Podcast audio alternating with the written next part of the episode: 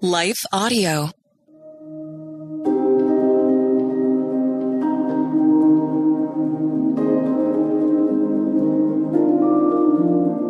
Hello. Thank you for listening to Your Daily Bible Verse, the podcast that examines one verse each day to learn more about God and His will for us. I'm your host, Jennifer Slattery, and after this short word from our sponsor, we'll dive into today's Bible verse, Hebrews 6 9.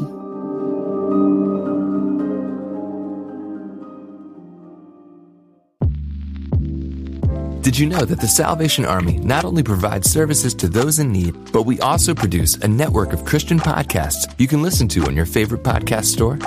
One of these shows, Words of Life, is a 15 minute weekly show featuring interviews, testimonies, Bible studies, and more. In April, we'll once again hear from author and pastor Natalie Runyon. She has created a new six week discipleship course for women to talk about community, women in leadership, accountability, and more. We want discipleship to be what's drawing people, not bounce houses. They're more likely to come back and not just to be entertained. Even in me, you know, making him have to pry it from my hands, he was still saying, but I have something better. It was because of the redeemed saying so, of telling the story of what God had done. When we point people to him, they're going to want to know him. Listen to Words of Life on your favorite podcast store or visit wordsoflifepodcast.org. Well, good day to you. It's Joel with the King Country dropping in to let you know that our brand new film, Unsung Hero, is in theaters now. It's Luke here. We've teamed up with the creators of Jesus Revolution to bring you this adventure of a lifetime. It's a powerful, true story about a family uniting, growing in their faith, and facing the impossible together. In theaters now, unsunghero.movie for more information. Rated PG, parental guidance suggested.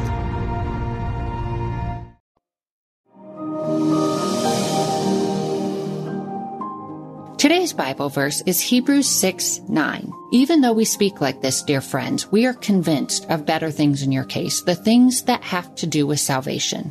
Over the centuries, numerous scholars have fiercely debated the passage surrounding today's verse. These words, written by an unknown writer, have also caused exponentially more Christians to live in fear rather than the confident assurance Christ longs for them to experience. And maybe Hebrews' discussion of falling away beyond any chance of repentance has evoked a sense of panic in you as well. If so, I hope today's discussion will bring a sense of peace to your anxious heart. Let me begin by reading this passage from Hebrews 6 verse 1 to the end of verse 9. Scripture states, Therefore, let us move beyond the elementary teachings about Christ and be taken forward to maturity, not laying again the foundation of repentance from acts that lead to death and of faith in God. Instruction about cleansing rites, the laying on of hands, the resurrection of the dead, and eternal judgment. And God permitting, we will do so.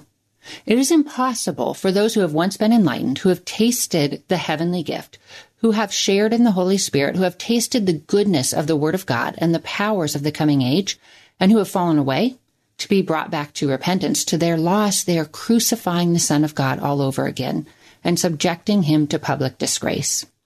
Land that drinks in the rain, often falling on it, and produces a crop useful to those for whom it is farmed, receives the blessing of God. But land that produces thorns and thistles is worthless and is in danger of being cursed. In the end, it will be burned. Even though we speak like this, dear friends, we are convinced of better things in your case, the things that have to do with salvation. Now, this chapter begins with the word therefore, indicating the author is continuing with a previous point or argument. In this case, he's building upon his discussion regarding Jesus being superior to angels, superior to Moses, the man through whom the Old Testament law came, and superior to the Old Covenant sacrificial system, where priests had to make atonement for his and his people's sins again and again, year after year and century after century. Understanding this, then, one must ask why. Why did the author of Hebrews feel so compelled to so thoroughly discuss for five chapters Jesus' superiority. And how does chapter six continue this? Well, before we can determine that, we need to first understand the historical and cultural context. Scholars believe the letter that became the biblical book we now call Hebrews was written sometime between 64 and 69 AD, during the time of Nero, a cruel leader who brutally persecuted Christians. The author of Hebrews was writing to Jewish Christians who, fearing for their lives during this terrifying and chaotic time, were tempted to return to the less offensive tenets of Judaism. They wanted to hold on to those aspects of Christianity shared with Judaism, but not the aspects that were distinctly Christian. You can probably understand why these frightened Christians, former Jews, felt so tempted to return to their old ways, and how they may have justified to themselves and potentially to one another doing so. After all, the two religions did indeed share the same foundation. Both believed in one creator God, agreed that he was holy, righteous, faithful, long suffering, and loving, they also understood that there was a proper and improper way to approach this holy God. And in the Old Testament, the proper way was through the priests and the sacrificial system, a system designed to point to Jesus and the sacrifice he would pay for all mankind. As he had said previously in Matthew 5 verse 17, do not think I have come to abolish the law or the prophets. I have not come to abolish them, but to fulfill them, indicating that the law and the prophets began that which Christ completed. And so it had. In a world filled with pagan idolatry, the law and the prophets had revealed the one true God, his character, power, and authority. It had revealed the sinfulness of man and the reality of all that sin costs us, including complete separation from God. Therefore, the law was good for a time, but Jesus was infinitely better because he came to do what the law never could, pay the penalty for our sins once and for all and reconcile us to the Father. To turn back to Judaism and the law and its animal sacrifices was in essence crucifying Christ all over again. It was turning their back on the all sufficient work of Christ, the immeasurable gift he had given, and turning to something inferior and incomplete. The Hebrews needed to understand salvation came through Christ and Christ alone.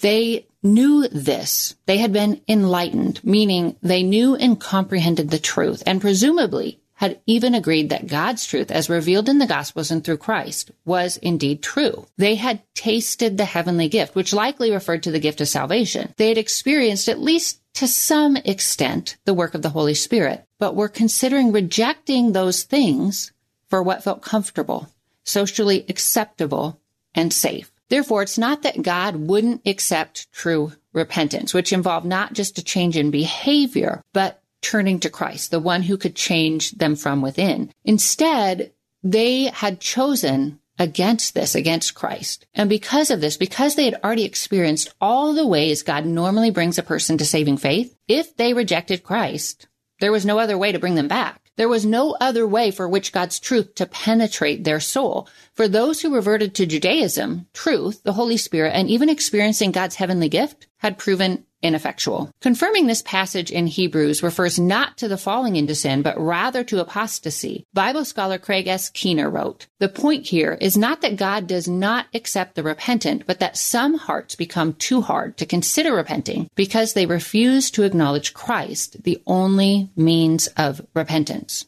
Wayne Grudem, author of Bible Doctrine, suggests that Hebrews 6 verses 4 to 6 holds the same meaning as Matthew 12 verses 31 to 32 and Mark 3 verses 29. He writes that those scripture passages refer to quote, willful rejection of the work of the Holy Spirit or quote, willful rejection of the truth of Christ. He adds, in such a case, the hardness of heart would be so great that any ordinary means of bringing a sinner to repentance would already have been rejected. In such a case, persuasion of truth would not work for the people have already tasted the truth and have willfully rejected it. Now, this view is consistent with Jesus' words in John 6 verse 37 when he said, whoever comes to me, I will never drive away. As numerous Bible commentators affirm, those who fear this passage applies to them by their very fear prove that it doesn't. Today, I want to especially encourage those of you listening who tend to doubt your salvation. We all experience doubt, but it's how we handle our doubts, or rather who we turn to in those moments that lead to peace or soul deep angst. The next time you begin to feel as if you've somehow negated God's love or grace, hit pause and stop that peace destroying thought before it goes any further. Turn to God in prayer. Ask Him to take your doubts and to replace them with truth. Let's pray. Holy Father, thank you for sending your Son to take our sins upon himself and to die in our place. We are so thankful for the Son of God present in our lives who changes us from the inside so that our actions begin to look different, so that our hearts are changed. Lord, protect us from doubt. Help us to turn our doubts to you. Thank you that you hold us secure in the palm of your hands. Thank you that you pursue us. You have always pursued us and you will always pursue us. You have fought for us in the past and you continue to fight for us today. It's in the name of your Son, our Savior, we pray. Amen.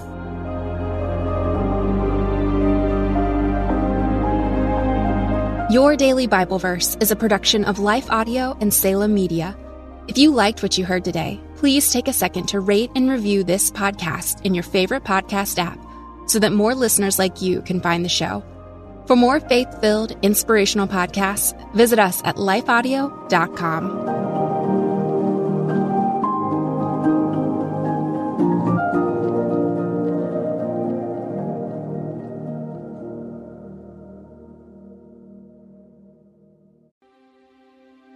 Jesus wants our fears to launch us toward faith. Then he grins and says, Do you trust me?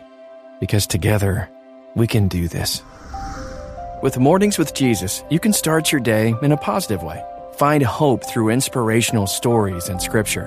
Go to lifeaudio.com or search your favorite podcast app for Mornings with Jesus. You can also download the Abide app for biblical meditations at abide.com.